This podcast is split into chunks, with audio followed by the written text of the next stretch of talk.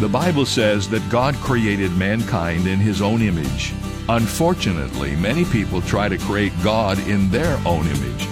That's what the great preacher G. Campbell Morgan meant when he said, "A man's concept of God creates his attitude toward the hour in which he lives." In other words, our concept of God is often directly related to our personal circumstances.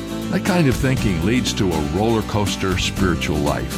When our circumstances are good, we think of God as good, and the opposite when our circumstances are bad. But the Bible says God is the same yesterday, today, and tomorrow. This is David Jeremiah, encouraging you to get on the road to new life. Discover who God truly is on Route sixty-six. Route sixty-six, driving the word home. Log on to Route sixty-six Life dot com.